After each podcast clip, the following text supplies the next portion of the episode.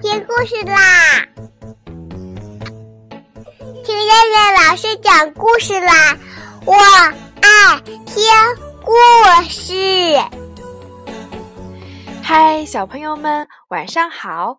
我是东方爱婴蓉城中心的燕燕老师，又到了听燕燕老师讲故事的时候啦。现在，请小朋友们自己在床上躺好，我们一起来听故事。今天的故事名字叫做《会唱歌的兔子镇》。熊，请你留下来。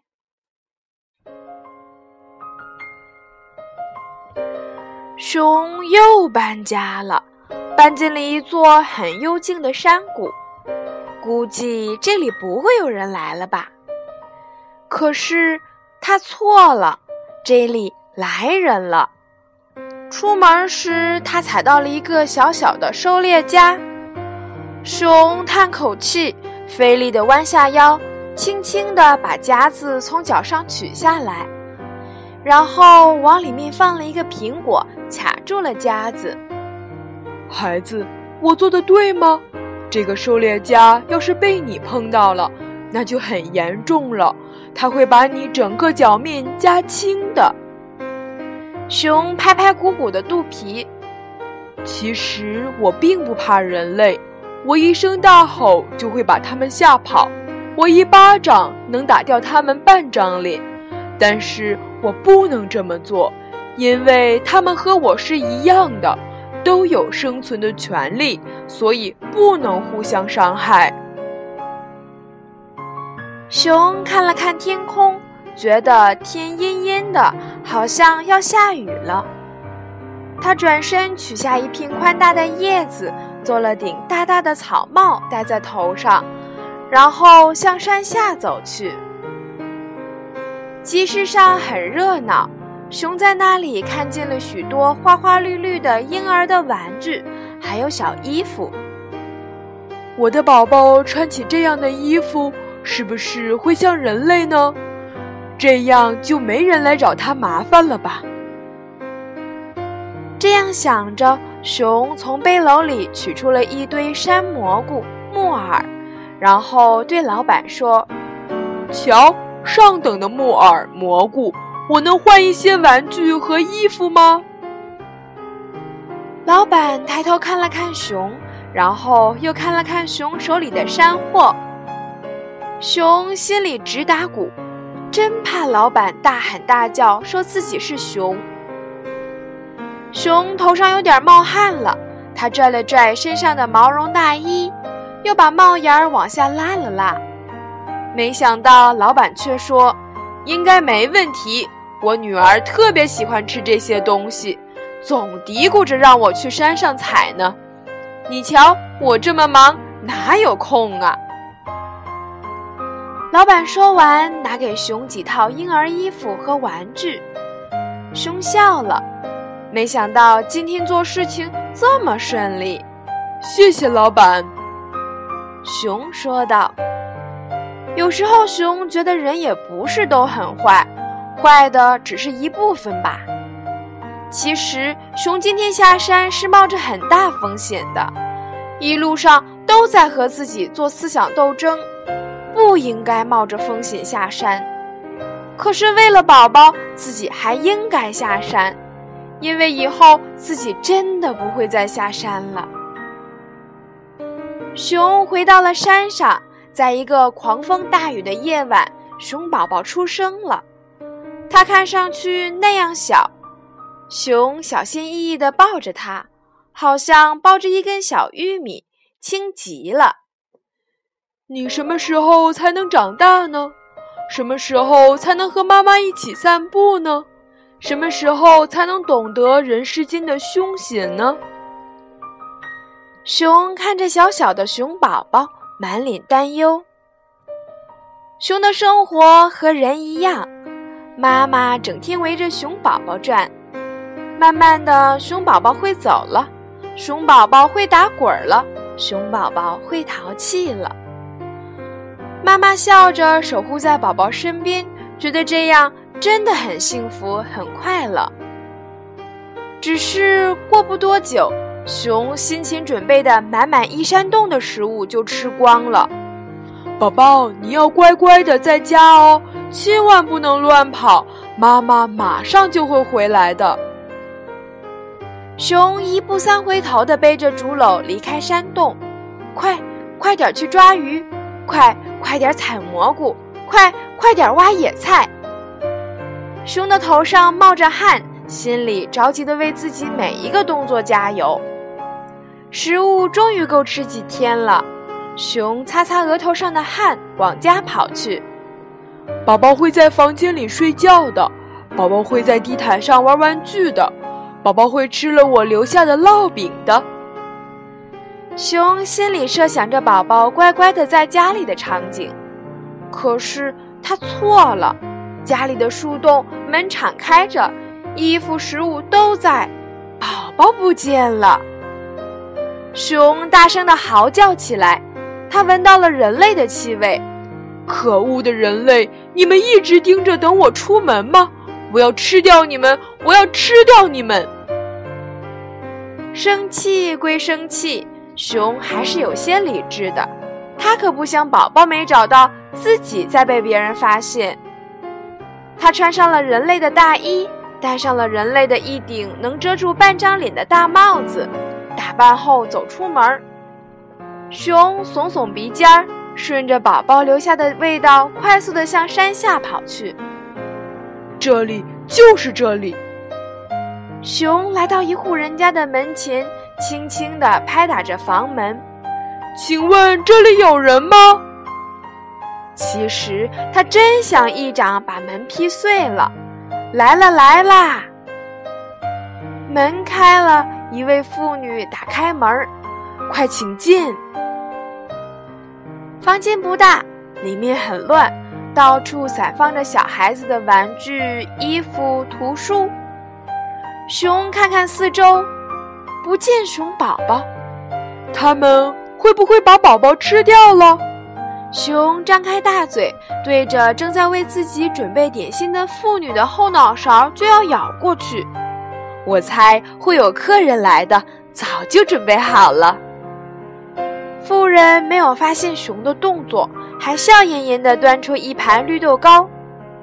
你怎么会猜到？熊心里恨恨地想：“你不会猜到吃了我宝宝的后果就是拿你的命来换吧？你家就你一个人吗？”熊又问。他想，吃掉了妇人，还要吃掉他的孩子，才能解自己的心头之恨。不，还有他们。夫人打开卧室的门，手指放在唇边，轻轻地嘘了一声。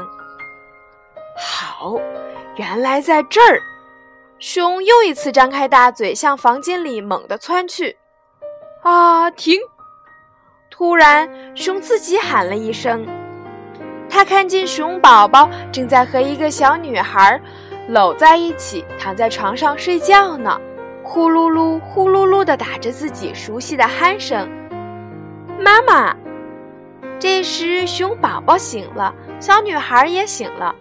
宝宝，熊扑了过去，抱起宝宝，搂得紧紧的，生怕下一分钟宝宝会飞走似的。这是你的妈妈呀，她好高大呀！小女孩跳下床，把一双小小的拖鞋穿在了熊宝宝的脚上，穿上鞋免得着凉。宝宝，你怎么会在这里？我和女儿去山上采蘑菇，碰见了宝宝，他跟着我们来的。我女儿从小就喜欢找伴儿玩，看见宝宝喜欢的不得了，他们一起玩的可高兴了。夫人开心地说：“我还吃了好多东西，看我的肚皮多鼓。”宝宝撩起身上的小衣服说道。你也没吃饭吧？现在是晚餐时间，我丈夫也快回来了，给你们的一份也预备出来了。我就知道你一定会来找的，一起吃吧。妇人走进厨房，端出来好多食物。这样好吗？熊的心里还是不踏实。真怕再出什么意外，怎么不好？这时门开了，一个男人抱着一个包裹走进来。听说咱们家来了小客人，我给小客人带了几身衣服，不知道能不能穿。看见了熊，他一点也没惊奇，只是说：“来了呀，快坐下一起用餐吧。”熊皱了皱眉，这个男人我好像在哪里见过呢？我们见过呀，你在我的服装摊位上买过衣服、玩具。男人上前握握熊的手。哦，是的，熊想起来了，到家都是客。这次我可不收山货了，这是我送给宝宝的见面礼。男人指着沙发上的衣服说：“妈妈，我想住在这里，可以吗？”熊宝宝爬上妈妈的膝盖：“不可以，这是别人的家。”熊差点说出：“这是危险的人类的家，待在这儿你会没命的。”不嘛不嘛，我就要住在这里。熊宝宝在熊的怀里撒着娇，宝宝听话乖。看样子不能在这里吃饭了。熊起身抱着宝宝向外面走去。怎么走了？夫人追了出去。熊以后常来吧，宝宝没人带的时候可以放在这里。还有，你来我家不用戴帽子和穿乱七八糟的东西。用你的本来面貌就好。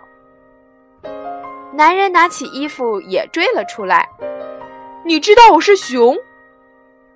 熊猛一回头，很吃惊地问：“知道呀，你以前到我那里买衣服的时候就知道了。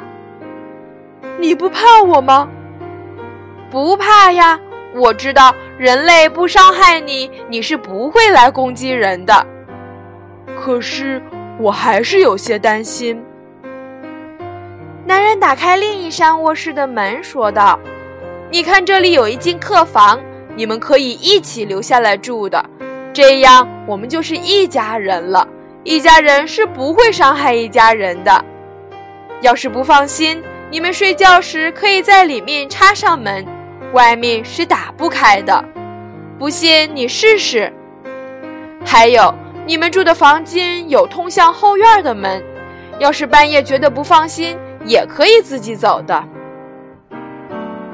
熊抱着宝宝走进了男人说的卧室，立刻被里面舒适的大床吸引了。宝宝更是挣脱他的怀抱，爬上了床，在上面翻起了跟头。熊不好再说什么了，他不好意思地笑了。谢谢你们的邀请，好吧。我们就留下来住一晚，天一亮就走。哇，妈妈真好！熊宝宝乐得使劲拍起手来。现在我们可以一起吃饭了。男主人热情地招呼熊走向餐桌。熊抱着宝宝，脸上露出了愉快的微笑。他知道，在不久的将来。自己不用伪装，也可以领着宝宝大摇大摆地逛街了。这个愿望很快会实现的。熊对着天空大吼了一声，算是对整个世界美好期待的一种表达吧。